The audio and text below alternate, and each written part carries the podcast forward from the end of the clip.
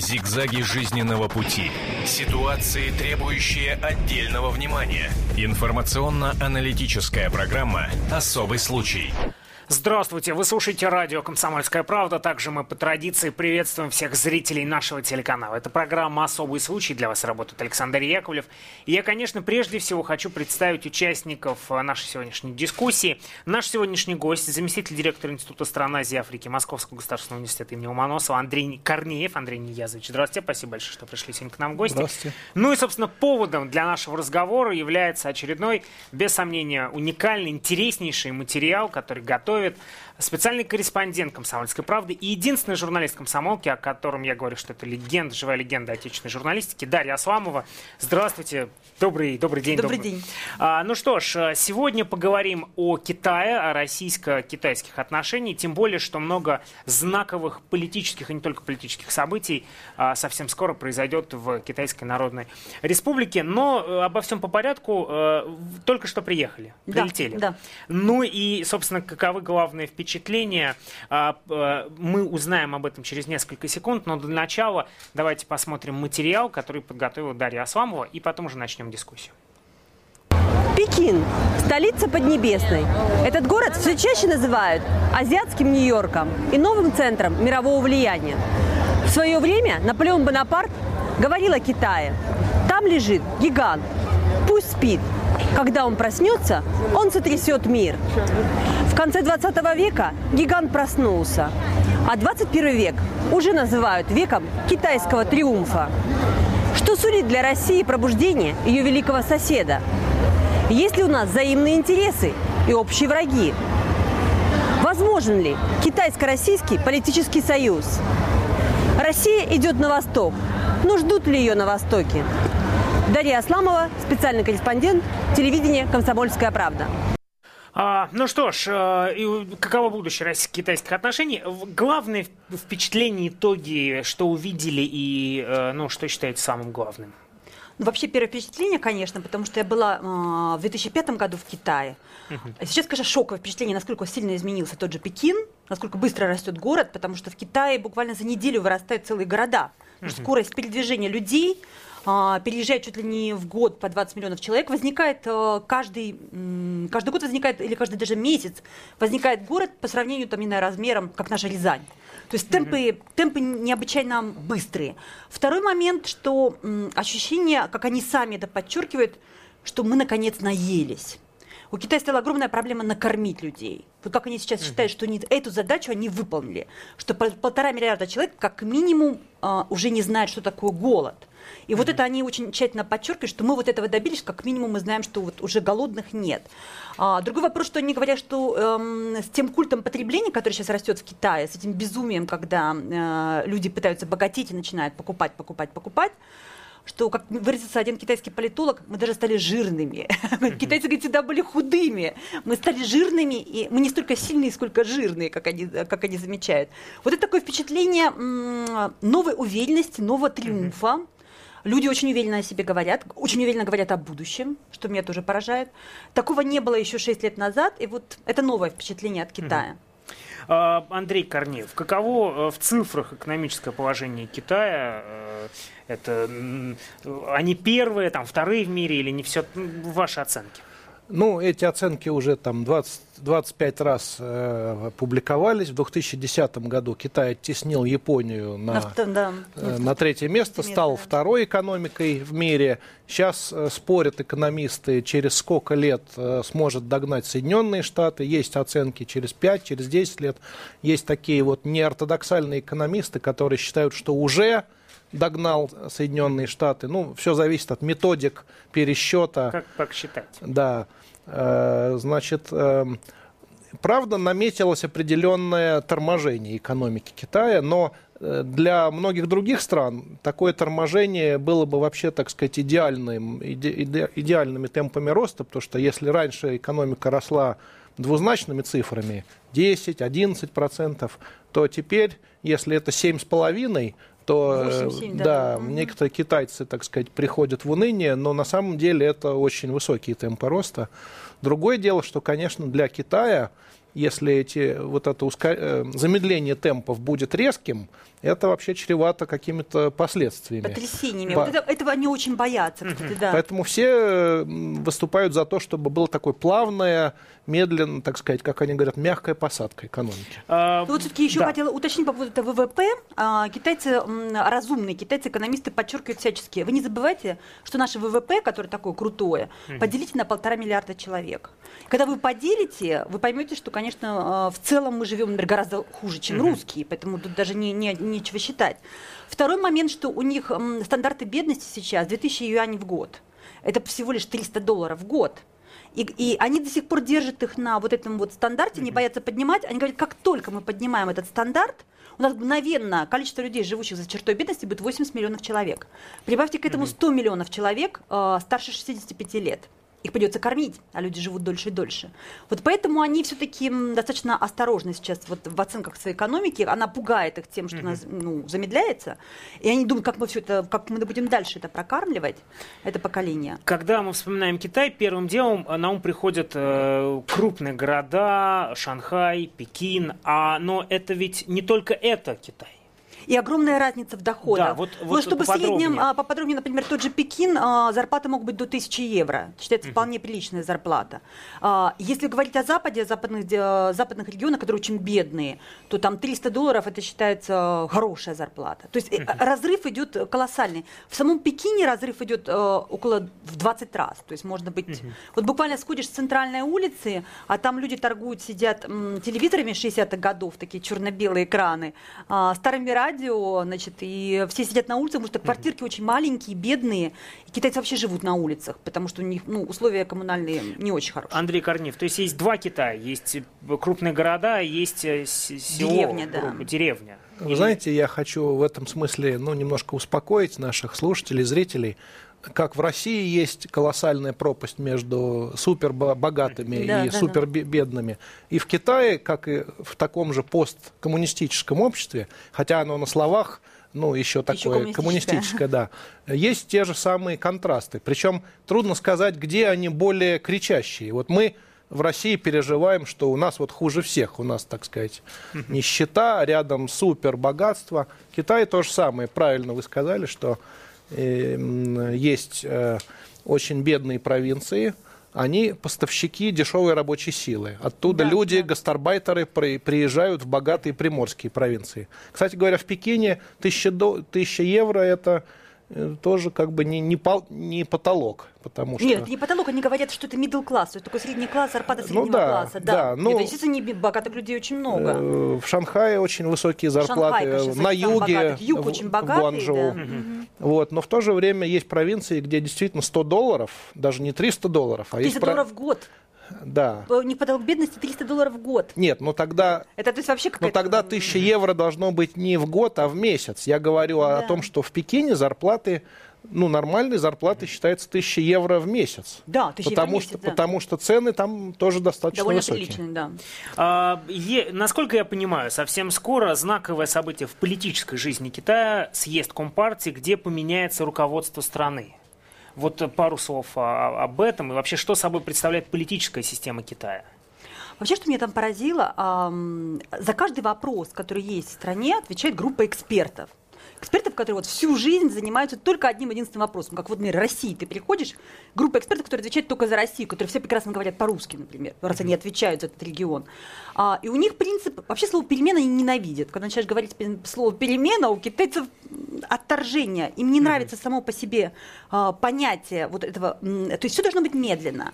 Например, они очень много а, любят говорить о разнице между Горбачевской перестройкой и китайской перестройкой, да, Дэн Сяопина, а, экономическая. Они говорят, а, вы нас так поразили, русские, что вы бешено торопились. Там, перестройка в три дня, там, приватизация за месяц, все продать. Как все продать?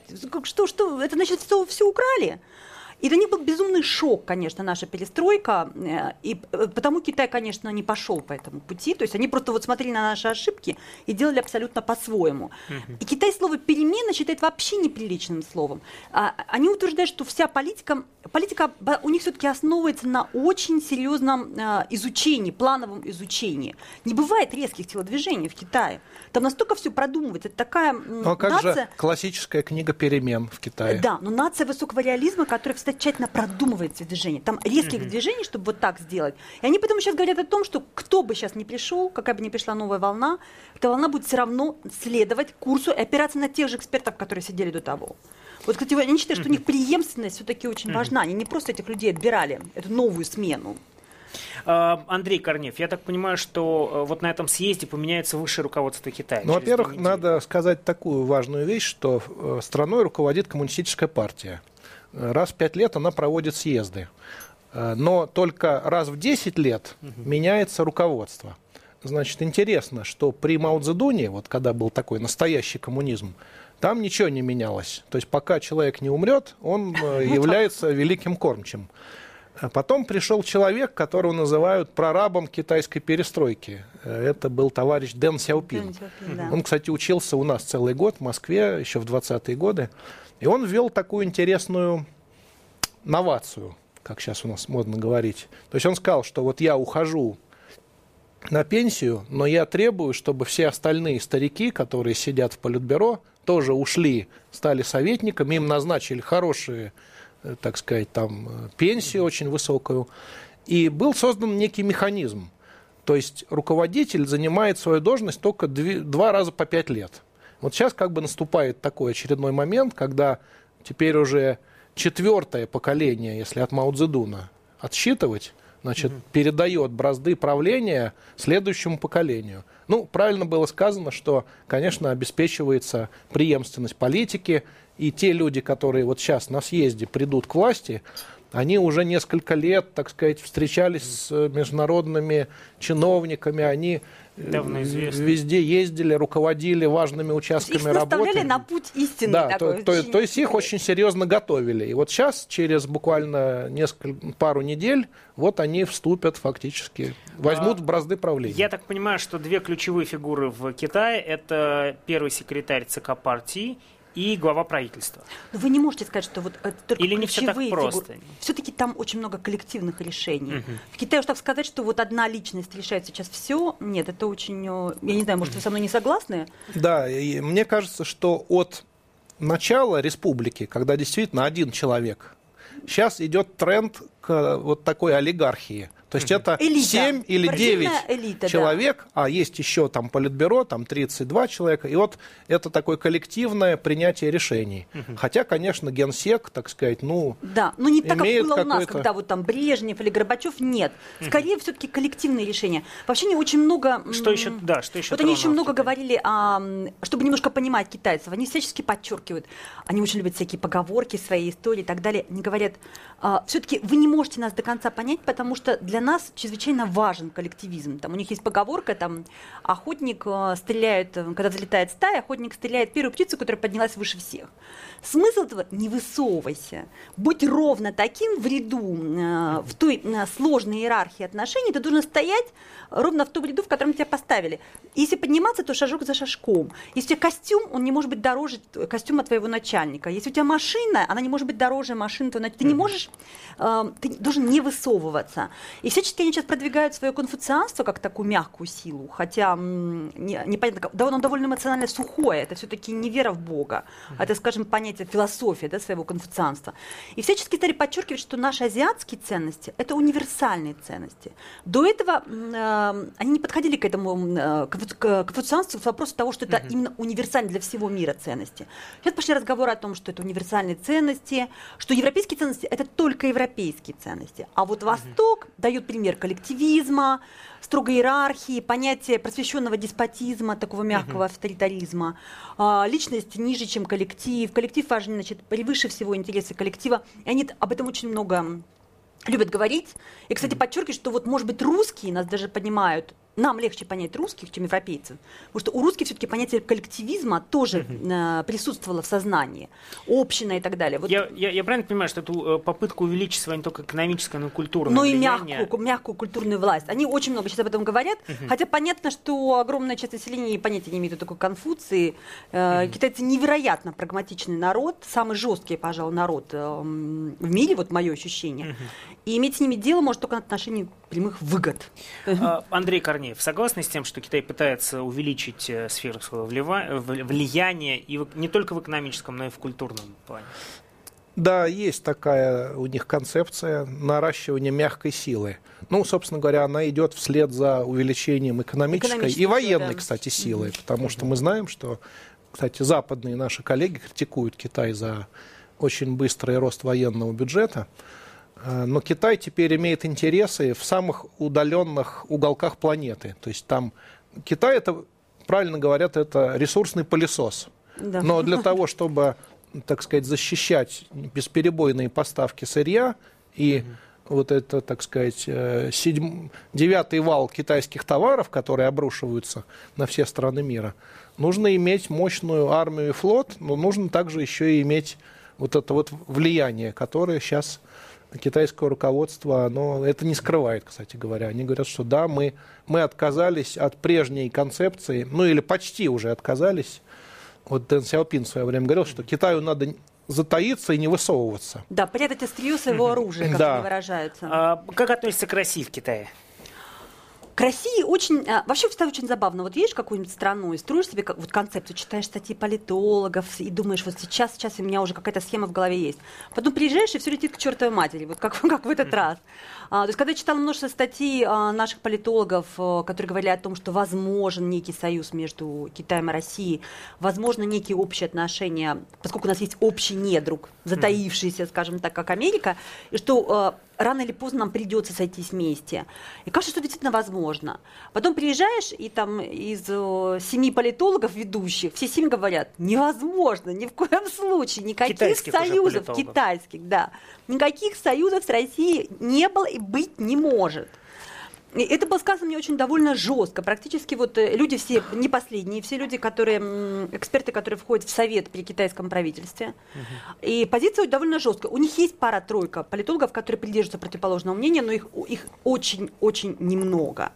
Чем они аргументируют такую жесткую позицию?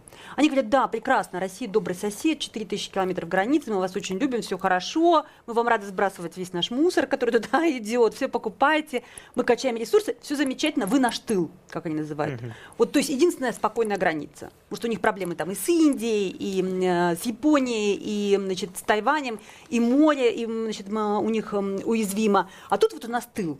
Говоришь, хорошо, а почему мы не можем иметь союзы? И говорят, во-первых, наша концепция сейчас полное неприсоединение к любым союзам. Угу. Почему? Во-первых, мы считаем, что любой союз, который мы сейчас заключим, однозначно будет рассматриваться как союз против кого-то. Мы не хотим против кого-то дружить. Это не наша позиция. Э, в любом случае будет рассматриваться как против Америки. Высовывать шею в этом состоянии, чтобы нам ее отрубили, как выразился мне mm-hmm. вот один эксперт, мы э, ни в коем случае этого делать не будем. А, ссориться ни с кем не в наших интересах. Мы должны выиграть время. У нас просто uh-huh. время поджимает. Мы не настолько сильны, ну, скажем так по-русски, чтобы выпендриваться. Поэтому uh-huh. никакие союзы с Россией, тем более, что как они упирают, что у нас был плачевный опыт э, союза Китая с, э, с Россией. Он был, они считают неудачным СССР этот опыт. Поэтому они всячески подчеркивают, что как я спросила, мы можем на вас рассчитывать? Я сказала, ни в коем случае. Это меня поразил своей прямотой. А, Андрей Корнеев. Ну, я, может быть, дополню эту часть. Дело в том, что официально у нас существует отношение стратегического партнерства. Причем китайцы любители всяких формулировок, и они говорят, а теперь это у них же стратегическое партнерство и с Японией, и с Соединенными Штатами. С Пакистаном. Со, со всеми да. стратегическое. Со всеми, но они говорят, но зато у нас с Россией отношения всестороннего стратегического партнерства, mm-hmm. то есть как бы ну на полступеньки лучше. На самом деле... Погодный партнер, они любят говорить. Но, но эм, есть э, такая концепция дву, двухэтажных отношений. То есть, что наверху тепло, чиновники Путин, Худинтао и, так сказать, всякие министерские чиновники друг другу любят ездить, дружить, так сказать, на уровне населения, ну, такое более-менее прохладное отношение. Mm-hmm.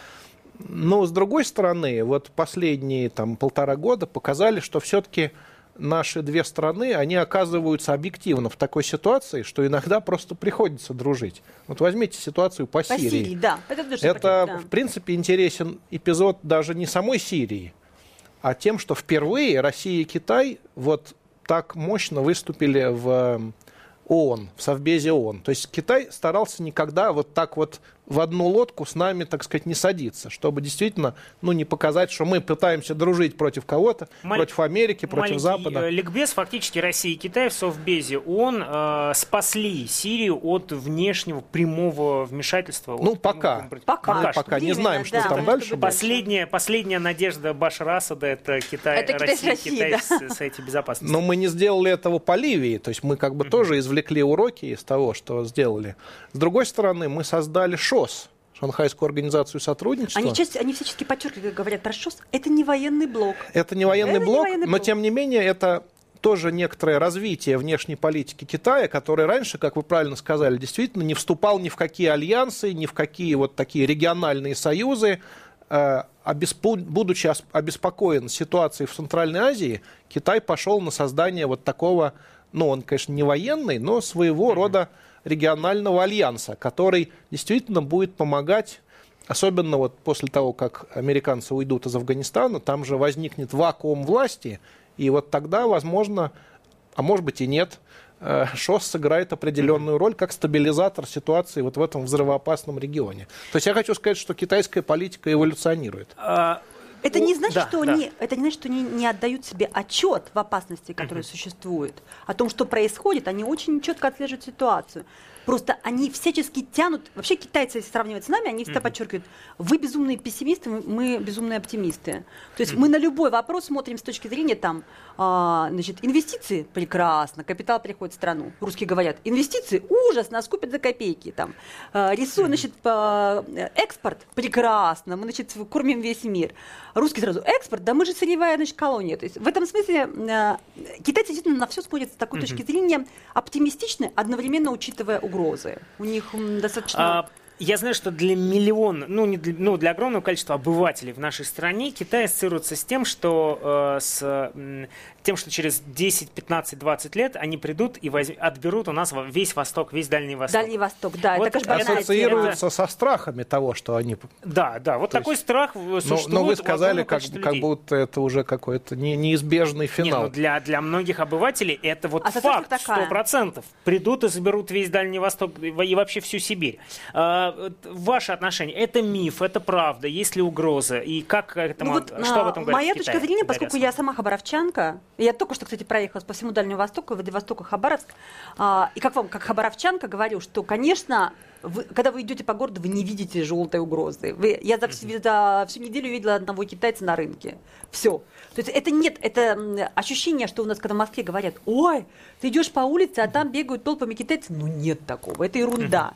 Они тусуются в своих местах, на, на рынках у них есть, какие-то у них есть свои маленькие гетто, где они живут. Но, конечно, в таком количестве нет. Более того, как, например, тоже один из экспертов китайских мне рассказывал, что а, американцы всячески хотят нас столкнуть на этой почве с Китаем, они недавно фонд Карнеги устраивал значит, э, тусовку uh-huh. экспертов российских и китайских и, и вбросил цифры, что якобы на Дальнем Востоке находится 7 миллионов китайцев. Это полная чушь. Uh-huh. Потому что Согласен. на Дальнем Востоке при 6 миллионах квадратных километров живет всего 6 миллионов значит, нашего населения. Это пустое, пустая территория. У китайцев там все-таки э, ну, меньше миллиона, это точно. А, и что еще говорить о китайской угрозе? Она существует, безусловно. Угу. Сами китайцы относятся к этому жестко. Они говорят, ребята, как бы, э, какие претензии к нам? Там, отладьте свое миграционное законодательство и отслеживайте, чтобы люди возвращались. Это не наша проблема. Mm-hmm. Люди едут работать, ну вот контролируйте вы, контролируйте ваши взятки, контролируйте ваши органы власти, mm-hmm. чтобы они просто выпихивали их обратно. Мы тут как бы при чем? Это а, ваша задача. У Китая есть какая-то долгосрочная политическая задача отобрать э, Дальний Восток у России или ну, нет? Так вам прямо, конечно, никто сказку не скажет, но, но они, они подчеркивают так – вот почему вы нас, э, ну, я всех спрашивала так, китайская угроза, минуточку, лет, расскажите, как вы относитесь к китайской угрозе.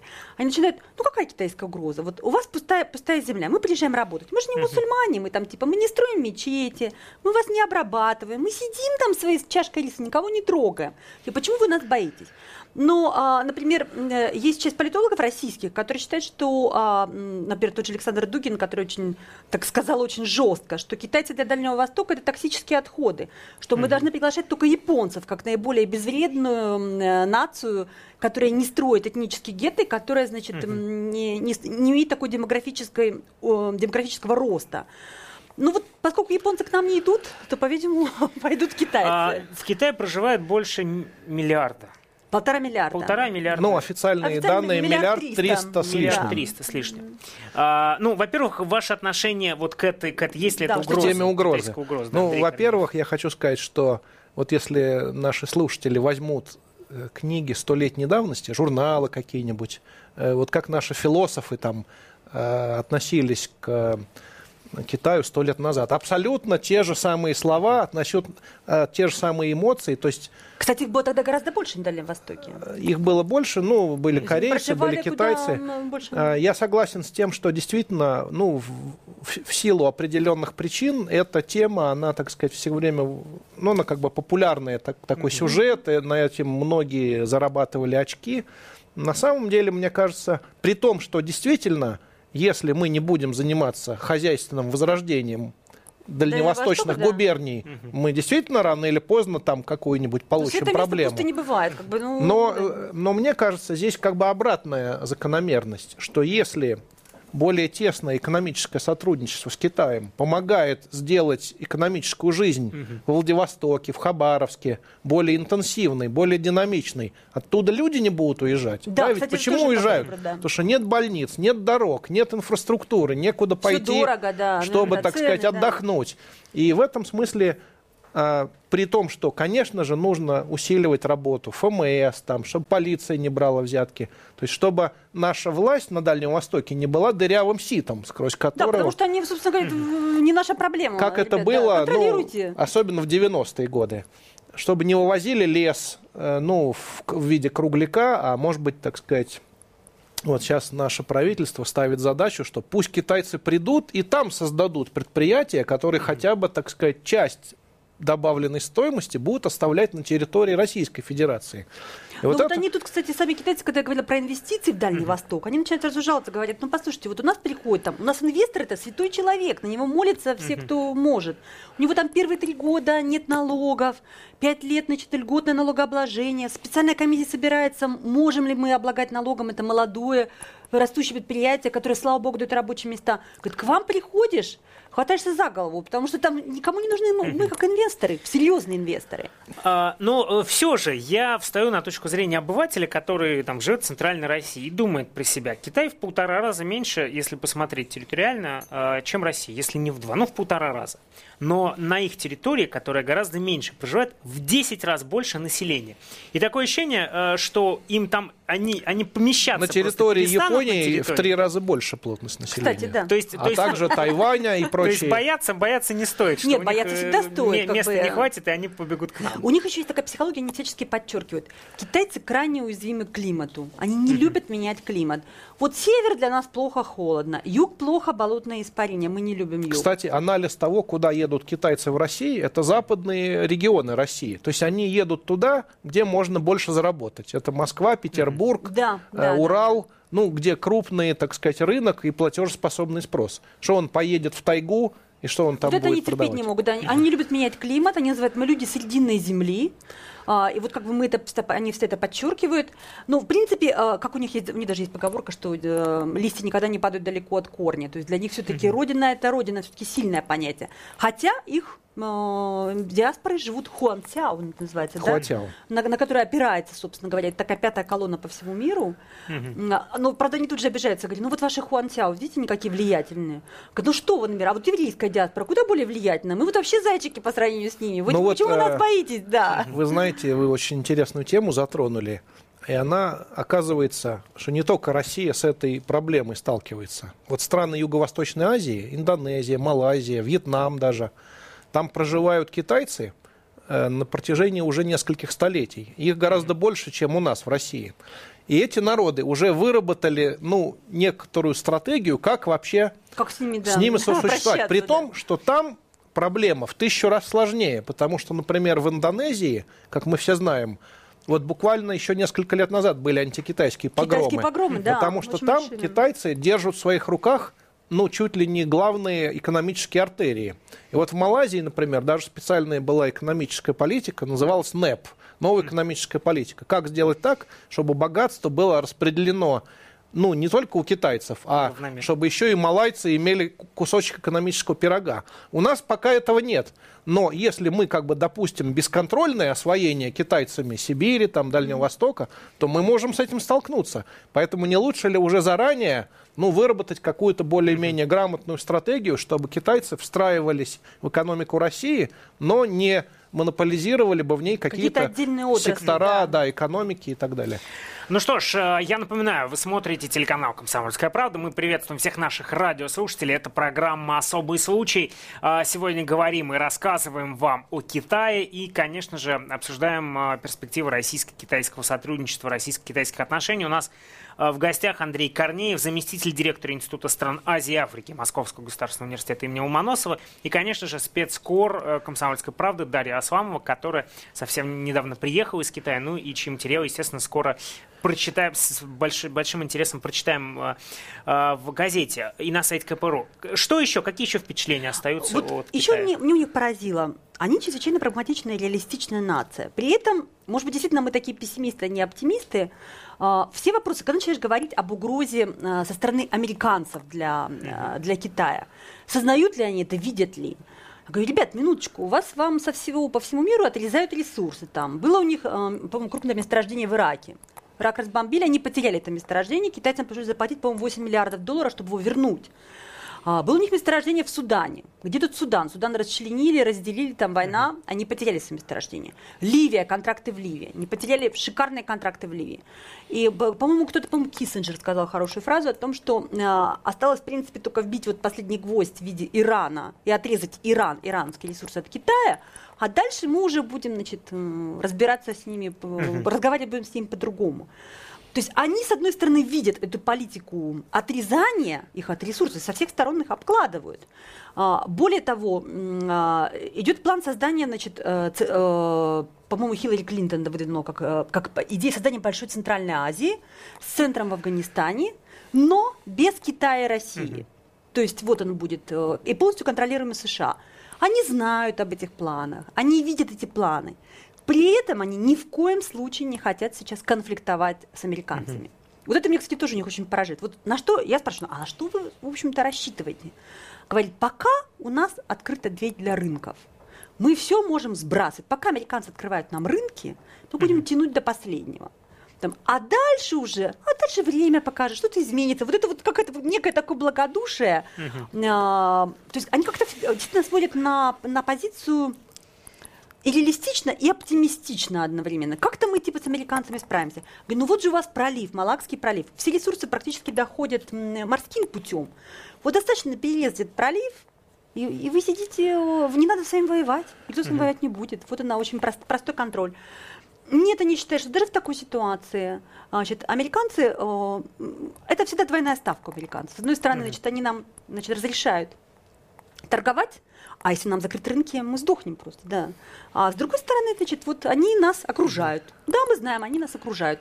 Сейчас американцы, по-моему, создают новую базу в Австралии мощную, усиливают базу в Сингапуре, ну, там не а, очень мощная, там угу. всего несколько да, сот человек. Да, базу в Сингапуре, и они собираются создавать, по примеру Европы, систему угу. противоракетных... Против. Да, а, Андрей Корнеев, э, Китай и США – это главная битва на геополитической арене сегодня, и главная э, конкуренция. Да, в 21 веке. Я прав? Это главная битва до 21 века. Будет. Ну, вы знаете, вот если посмотреть, что пишут э, в Китае, что пишут в Америке, такая паранойя присутствует и с той, и с другой стороны. С одной стороны, действительно, китайцы боятся, что их Америка обкладывает ну, сетью недружественных стран и каких-то военных баз. Тут еще можно вспомнить э, транстихоокеанское партнерство, которое сейчас Америка выдвинула, и в которой для Китая никакой роли они не предусмотрели. Э, ну и другие всякие проекты. Но с другой стороны, посмотрите, что Китай и Соединенные Штаты это крупнейшие торговые партнеры. Да, вот это вот э, Объем торговли, угу. ну там, по-моему, 325 миллиардов долларов, это и огромный потенциал дальнейшего роста. И надо сказать, что и в Китае, вот есть половина политологов, которые предлагают бороться с американским империализмом, но не меньшее количество людей говорит, что, товарищи, да у нас все нормально развивается, мы, так сказать, все более и более тесно друг друга обнимаем, поэтому не нужно нам вот не этот, нужно нам ссориться, весь да. этот национализм, который мы сейчас видели, ну, по отношению к Японии. Кстати говоря, многие были и в, и в Америке напуганы вот таким, так сказать, внезапным всплеском эмоций, когда... Вы знаете, там было все как-то очень контролируемо. Но, но вы, наверное, Самому... уже не застали, когда, я заста... я когда застала... студенты было... требовали объявить войну Японии. Я была в университетах, там до сих пор висят эти плакаты, которые требуют значит, объявить войну Японии. Ну, как-то все очень контролируемо. Вот собирается Плакаты же подвозили откуда-то централизованно. централизованно подвозят потом плакаты, увозили. да. Также аккуратно привозят людей на демонстрацию. Также их аккуратно собирают и отвозят.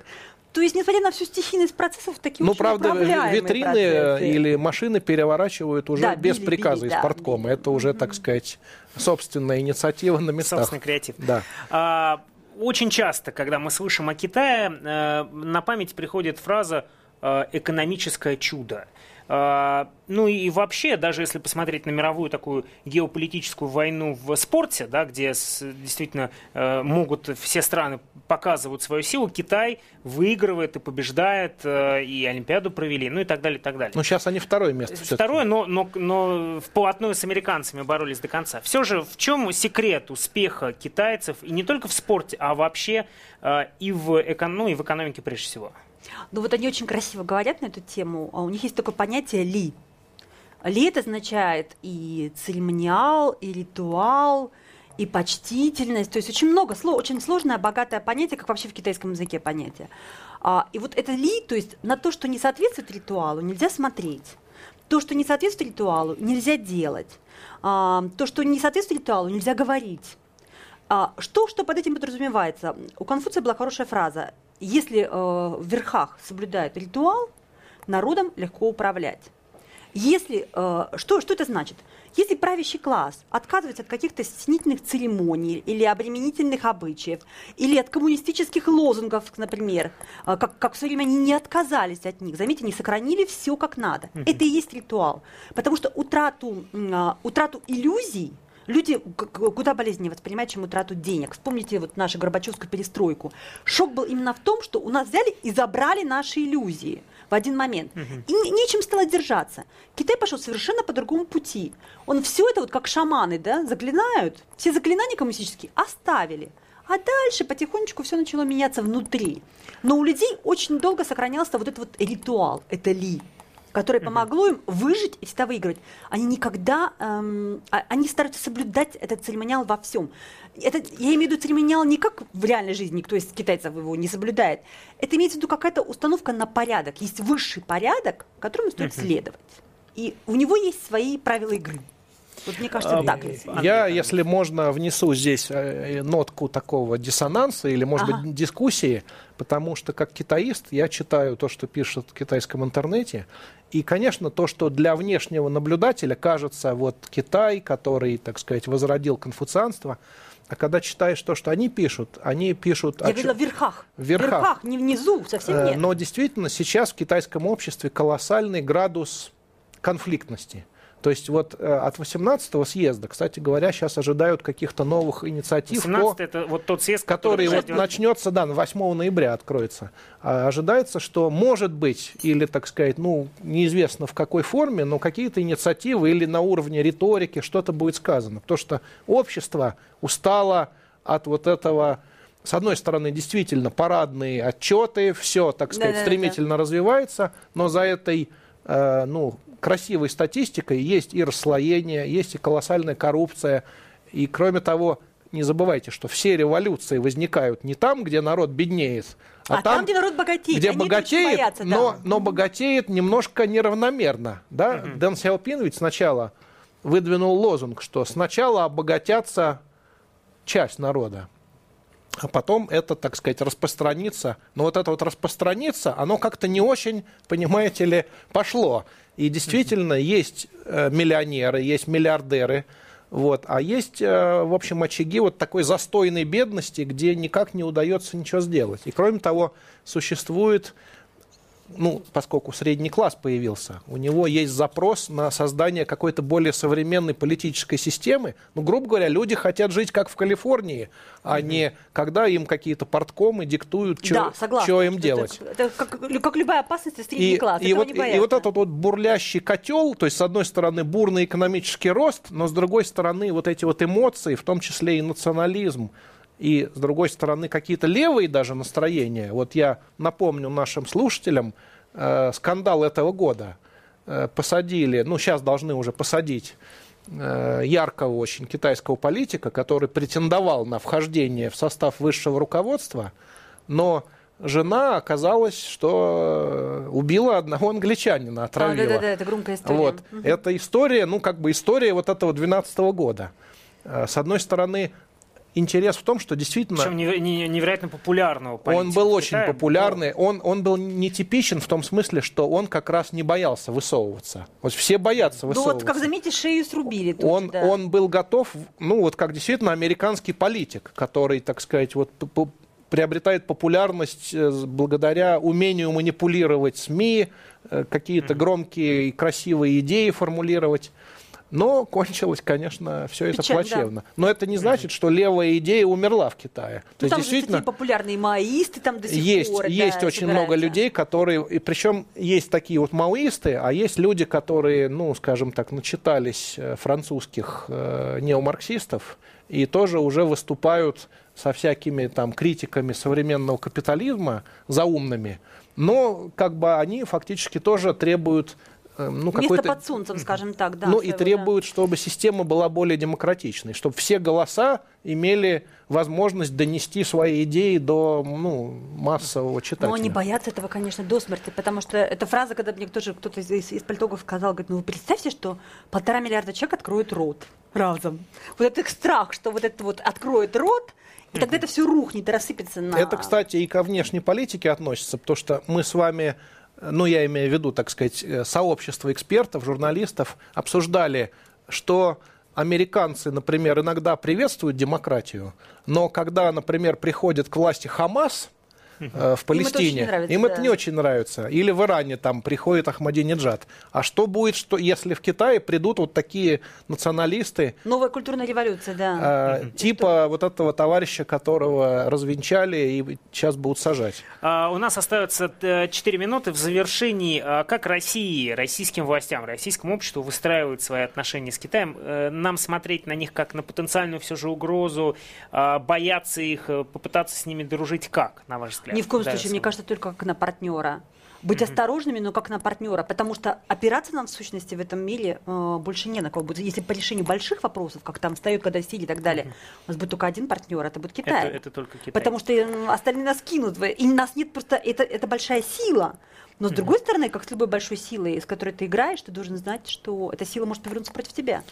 Андрей Я согласен, что нам нужно смотреть на будущее наших отношений с таким осторожным оптимизмом, но при этом торговаться нужно за каждую копейку. До то последнего, есть, да. То есть ради дружбы нам не нужно жертвовать какими-то нашими интересами, ресурсами, а понимая, что и китайцы то же самое так же поступают. Но... Они вообще бьются за копейку. Вот да. это в любых вопросах Китай бьется до последнего, нам нужно этому учиться. Ну вот, по-моему, сейчас по газовому спору так и происходит. Мы уже много лет ничего не можем, так сказать, по... хотя уже готовы строить строить трубу и поставлять mm-hmm. туда огромные объемы газа. И, в общем, вот этот пример по- показывает, видимо, будущее наших отношений. Они будут все более ну, такими масштабными, но довольно... По ну, мелочам будем собачиться. Будут сложными, да. То есть это будет такой сложный комплекс отношений? А, ну, вы были в Китае были неоднократно, а все же огромное количество россиян не были. И вот а, какое главное, может быть, как впечатление, которое, на, ну, что на вас произвело впечатление в Китае, может быть, какой-то момент, человек, я не знаю, ситуация,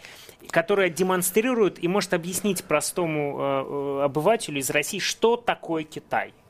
Ну, не знаю, у меня было два момента, пожалуй, таких ярких, когда одна была смешная девушка, которая учит русский язык, и у китайцев часто берутся именно иностранные имена, чтобы mm-hmm. было удобнее общаться. И она говорит, зовите меня Люда. Я говорю, а почему Люда? Говорит, это имя жены самого красивого и сильного мужчины на свете, Владимира Путина. Я просто чуть не рухнула посреди улицы. Я говорю, вам, вам очень нравится? Говорит, конечно. Это же настоящий вождь. Вы просто ничего не понимаете. Вот это меня поразило, потому что для них это мы видим издалека. Это вы видите, mm-hmm. вы ничего не понимаете. Второй, конечно, момент был очень, а, когда ты понимаешь, что китайцев много, это китайское метро, когда в час пик когда несколько уровней полиции держат толпу, угу. и вот в тот момент ты думаешь, вот сейчас тебя убьют. Я не знаю, как они, как они справляются с, этим, с этой массой. Ты понимаешь, что их очень много. Это такие смешные бытовые моменты. Э, Андрей Корнилов. Э, ну, один мой приятель э, сказал, что каждый раз его поражает, что каждый раз кормят какими-то новыми блюдами. Но я хочу это расширить и сказать, что меня, в принципе, поражает что китайская культура и вообще вот материальная, в том числе культура, она очень сильно от нашей отличается. И вот каждый раз, когда приезжаешь, ты все время для себя находишь что-то новое. Что-то новое, да. Какое-то вот это вот очарование, оно действительно тебя заставляет с удовольствием ехать в следующий раз. А, ну что ж, спасибо большое за этот разговор. Э, и, и совсем последний вопрос. Один мой знакомый, побывав в Китае, сказал такую ну, байку, что когда в Китае в крупных городах идет дождь, тротуар остается сухим, все остается на головах. Это правда или нет? Ну, не совсем так. Но, но... Такси, такси невозможно взять, когда дождь Такси идет. невозможно взять, это правда. Ну что ж, Андрей Корнеев, заместитель директора Института стран Азии и Африки Московского государственного университета имени Ломоносова, был гостем нашего эфира. Ну и, конечно же, специальный корреспондент «Комсомольской правды» Дарья Асламова, которая рассказала о своей недавней поездке в Китай. Материал, я так понимаю, готовится, и да, совсем да, да. скоро... Скорее всего, на этой неделе, да. Ск- скорее всего, на этой неделе, но в любом случае обязательно появится в газете «Комсомольская правда» и на нашем сайте КП kp.ru. Если вам есть что добавить, э, конечно же, вы можете зайти уже на наш сайт kp.ru, э, и э, там мы продолжим обсуждать будущее Китая, вообще ситуацию в Китайской Народной Республике, ну и, конечно же, перспективы развития отношений между Россией и Китаем. На этом все. Это была программа «Особый случай». Для вас работал Александр Яковлев. Продолжайте слушать, смотреть и, конечно же, читать «Комсомольскую правду». До свидания. Берегите себя. Зигзаги жизненного пути. Ситуации, требующие отдельного внимания. Информационно-аналитическая программа «Особый случай».